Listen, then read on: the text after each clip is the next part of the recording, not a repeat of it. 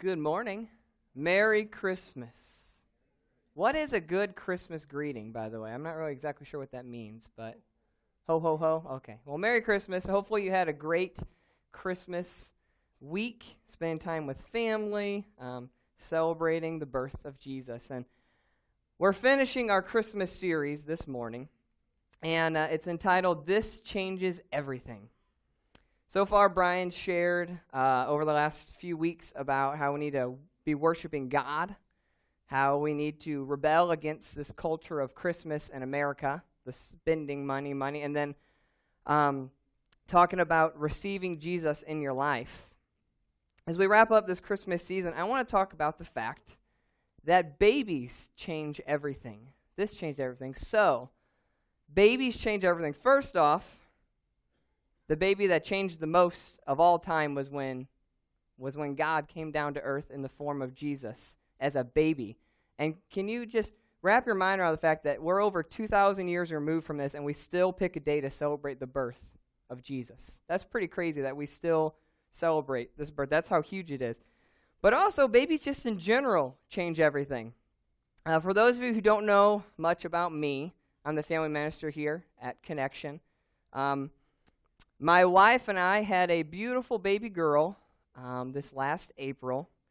And um, in case you haven't held her here at church, which is unlikely because I feel like every time I see her, she's being held by someone different.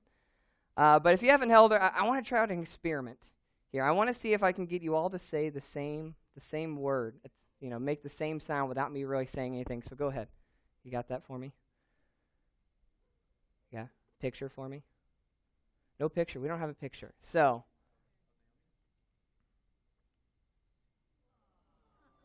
thank you. You guys did great. You guys made the same sound. So, this is Naomi. She's the smaller one.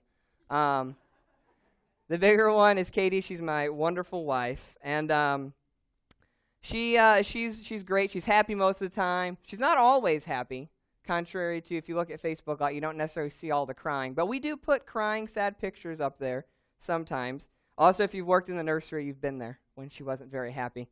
Um, but uh, here's another picture. She's happy. Like this last Christmas, this is just a picture of me holding her. Um, she's just really happy a lot of the time. But she's also a goober. Like, look at this next one. We my my family's from Metropolis, Illinois, the home of Superman, and so uh, we thought that'd be pretty funny when she's sticking her tongue out there. We'll say she did that on purpose. But when Brian asked me to to, to share the word uh, for this this morning on the series called "This Changes Everything." It wasn't really hard for me to come up with a personal example about something that's happened in my life that changes, that changed a lot, and that's and that's babies. Now, when Katie and I had Naomi, that's her one, her Naomi Grace. Uh, I'd say we were pretty well prepared, and some of you are laughing, like, "Yeah, you can't be prepared enough to have a baby." That that's true, but first off, it took us a couple years to to finally have her. So we didn't want to take this parenting thing for granted. So uh, we, under, we understood that also Katie is an early childhood major. So she's like, a, she was a preschool teacher, knows a lot about kids. I've worked with kids here at church. We've babysat. We have a bunch of nephews and niece we've babysat. So I'd say for the most part, we were pretty well prepared uh, for a baby. But even amongst all of that preparation, all of that time, there were still things we were not ready for because babies change everything. They change your schedule.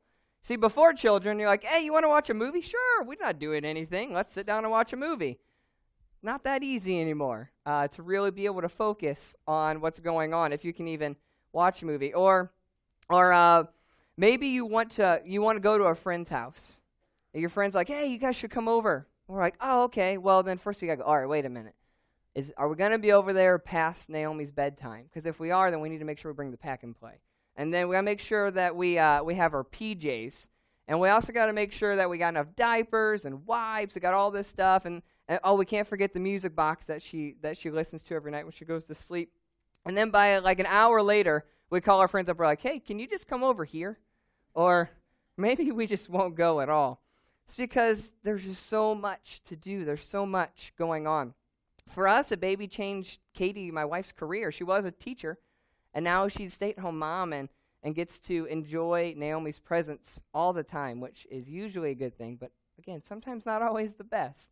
But she gets to also watch kids during the day as an in home daycare, which she absolutely loves. It's actually like her dream job. But I think one of the biggest changes a baby brings, one of the biggest changes, especially when you have your first child, is that a baby changes how you love. Being a parent brings a totally different side to love that you did not know before. You, you literally have someone in your life that depends on you for everything. They cannot get through the day without you. And, and getting to look in their eyes as they smile back at you. Or I remember getting to calm my daughter down for the first time. She was just a few days old, and usually Katie was the one to calm her down because she's the food source. So that makes things really easy. But I remember I was thinking, I'm going to try to do this. And it was just very rewarding getting to see her calm down um, uh, while I was holding her and, and getting to see them roll over and sit up and crawl. The smallest things that are like not even a big deal, but when a baby does it for the first time, it's so amazing getting to see that. And and being called mom or dad for the first time, that hasn't happened yet, but she's starting to make those sounds, and just hearing the sounds are so are so cool. Being a parent helps you truly understand the love that our Father, God, has for us, his children. It reminds me of this passage uh, it's from 1 John chapter 4. If you have your Bibles with you, you can uh, find 1 John. It's near the end of the Bible. Uh, if you need to look at table contents, that's in the front to show you where 1 John is. Also, if you have a smartphone, you can follow along um, through the Bible app. also, we have our worship folders you can follow along through. But here's what 1 John chapter 4 verses 7 through 8 says. It says, "Dear friends, let us love one another, for love comes from God. Everyone who loves has been born of God and knows God. Whoever does not love does not know God because God is love. So here's the first blank you can fill in there is that God created us with the capacity to love because God is love. Notice how it doesn't say that God has love. It's something that is, is something that he has. It says that he is love. God is love. So when God created us, in his image, he created us with the capacity to love, to understand what that is. He put a part of him, love, into us. And I believe he did that so we could fully underst- understand the sacrifice that he ended up doing for us. I mentioned earlier how when you have a child, you see a different side of love. Well, well God the Father has his son, Jesus. That, that's who we specifically celebrate during this time of the year. And he had his son Jesus who came to earth in an absolutely amazing feat where you had the creator step into creation. And an amazing thing that happened there. And Paul writes in Philippians 2 that it's it's just this amazing mystery that how God was able to do that. How to put aside his right to be God so he could come into the world. But God gave us the capacity to love because he truly wanted us to understand just how amazing of a sacrifice it was when he gave up his one and only son. And that's this next part of 1 John. We're going to keep reading through here. Verse 9 says, This is how God showed his love among us. He sent his one and only son into the world that we might live through him. This is love, not that we love God, but that he loved us and sent his son as an atoning sacrifice for our sins. This passage right here reminds us that God gave up his one and only son. Now, I feel like we gloss over that idea sometimes. I don't know if you do. I know that I do. That, that God would actually give up his only son. As a parent with an only child right now, I can't imagine just how hard of a sacrifice this was. But if you take a moment and really take in the concept, it's really powerful and amazing. If you take time and you read closely uh, what John writes, probably the most popular verse of all time, even people that have never read the Bible or even stepped foot in a church would probably be familiar with the, the verse John 3.16. They've at least heard that phrase before, John 3.16. And actually, I want us to up on screen. I want us to read this together, and I want you to really focus on the words was reading together. So let's read this together. For God so loved the world that he gave his one and only Son, that whoever believes in him shall not perish, but have eternal life. How many times have you heard that verse in your life? I can say for me, even at the the young age of 26, um, I'm old on the inside. I got bad joints and bones, but I'm 26 years old. Um, I could say I've probably heard this verse a thousand times, maybe more, in my life already. And I love Dave Ramsey. If you're not familiar with Dave Ramsey, he's a uh, financial guru. Uh, really helps you get out of debt. He's got this class called Financial Peace University that I strongly recommend anyone go through. But um, towards the end of this series, Financial Peace University, Dave Ramsey's talking about giving. And he's talking about how we should eventually be saving, we should be saving, but we should also be giving our money. But he was talking about giving, and he was talking about this verse, John 3.16, and how he looked at it differently. He was reading John 3.16 with his son sitting on his lap. And as he was reading this, it really struck home to him how powerful it is that God would give up his one and only son. And he says that the reason that we as people are to give is because God is a giver he gave his one and only Son. And when he created us in his image, he created us as givers as well. But yes, as his son was sitting there, he started crying. And his son was like, Dad, you've heard this verse, you know, how many times? But he truly understand and was able to grasp the concept that God would give up his one and only son and that he loves me because that. That's how much he loves me. That's how much he loves you. That's how much he loves everyone in this room, everyone listening online, everyone in the world. He loves so much that he would give up his one and only son. I've heard stories of people who went overseas into countries where they were translating the Bible into a language that did not have the Bible. So they're hearing Jesus for the first time. And when they get to this part, this concept that, that God would give his only son, when they're learning about the God coming to earth and, and Jesus dying on the cross, they, there, there are some people that have actually started weeping, started crying, understanding just how beautiful this is and how much they feel loved because God would do that for them. Max Lucado puts it this way that'll be up on the screen. There's nothing you can do to make God love you any more than he already does. And there's nothing you can do to make him love you any less than he already does. God already loves all of us to the fullest extent anyone or anything can love anyone or anything. So, what do we do with this love? We have been loved so much that we would have a God who would give up his only son for us. We have a love that cannot be matched. Well, for all those the parents in the room that were at our family experience that we do once a month for our elementary kids, you kind of know what, what we do. It's this next verse. It's what we call the cause and effect moment. It's the cause and effect moment. Loving other people is the effect of a greater cause. Now, if you think about the scientific principle of cause and effect, you know, think about that. When you drop a Mentos into a Diet Coke, what happens? It explodes up. You got the cause, you got the Mentos, you got the effect of when you drop it in, it explodes up. Well, this, this verse that we're getting ready to read as we continue through First John chapter 4 here is the cause and effect moment. It starts in verse 11 where it says, Dear friends, since God so loved us, cause, we also ought to love one another. Effect. Cause and effect. It's cause that God loves us and effect that we love other people. When we truly understand just how much God loves us, that he would give up his only son for us, it should make us love other people. As the next point says is God's love should compel us to love one another. It's the natural the natural reaction to being loved so much is sharing that love with other people. It should make us love other people, compel us to love as we finish out this verse here in verse 12, it says, No one has ever seen God, but if we love one another, God lives in us, and his love is made complete in us. When we love other people, we point others to God. There, there are many people out in the world that want nothing to do with God.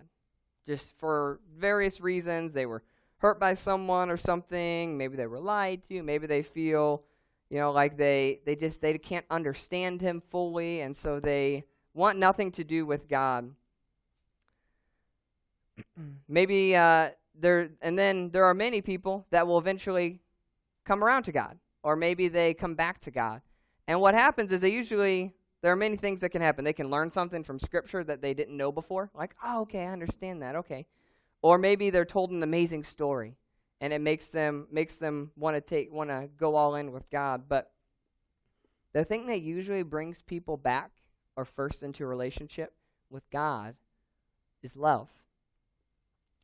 They're loved by someone and they see God in that love.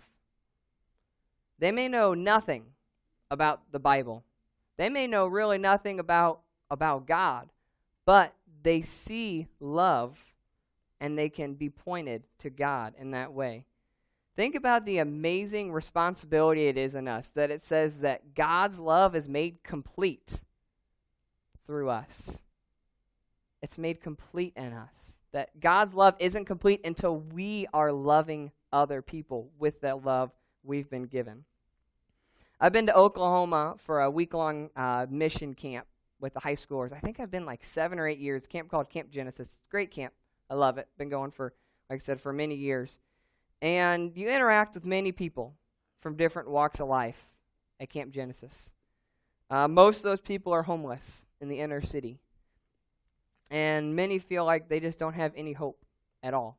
Many people you interact with don't feel like they have any hope. But it's amazing at this camp when you see these teenagers that aren't there for community service, that aren't there because they have to be there. They're there because they want to be there, showing love to these people, giving value to people, serving these people, talking with them, eating with them. It changes people. I've seen lives changed in these people and in the teenagers that have poured out love on these people. And why is that? I think it's because they realize how much they've been loved. So they love others even though some of these people know nothing about Scripture, they have no concept of, of the Bible, they don't go to church, they're pointed to God because of love. Let me put it to you this way when you tell someone about God, maybe a cool scientific discovery, maybe something proves the Bible, it's really cool because it's like, oh, wow, it makes it real. Something happened they found that proves what the, what the Bible says. And, and we can say, all oh, right, I can see that. That's really cool. Makes it more real. Someone could just say, "Oh, that's great." And someone else could say, "Whatever, it's just coincidence," or you know, I, it doesn't. That really doesn't affect me. But when you show love to someone, maybe for seemingly no reason, and you tell them the reason is because God loves you, there's no refuting that. You can't have someone that says, "Oh, whatever, I don't believe that." say, "Hey, I'm just loving you, loving other people because of God loving me." When we love other people, we point others to God. So as you leave here this morning, as you leave here today, and, and we're winding down the craziness of the Christmas season, I feel like it went really fast, but maybe it's because now with a child, you know, changes everything. Everything seems like it just speeds up time. And you're starting to think about New Year's resolutions. Starting to think about, oh, I got the new year, I want to do a New Year's resolution. I have, I have two questions for you. First, do you understand just how much God loves you? Do you understand the capacity that love the, of love that has been shown to you by God? Or do you ju- do we sometimes just read this these verses and and we kind of we've we've learned them our whole lives or we've learned them here at church and maybe we kind of just get past the fact that God loves us. The creator of the universe loves you. He gave up his one and only Son for you. Second question is How are you going to respond to this love? You've been shown a love beyond anything you could possibly imagine. Anything. How are you going to show that love to others? Is there someone in your life that needs extra love? Maybe this time of year is really tough and you need to show them love, how can you show love to that person? Think about the fact that you could bring someone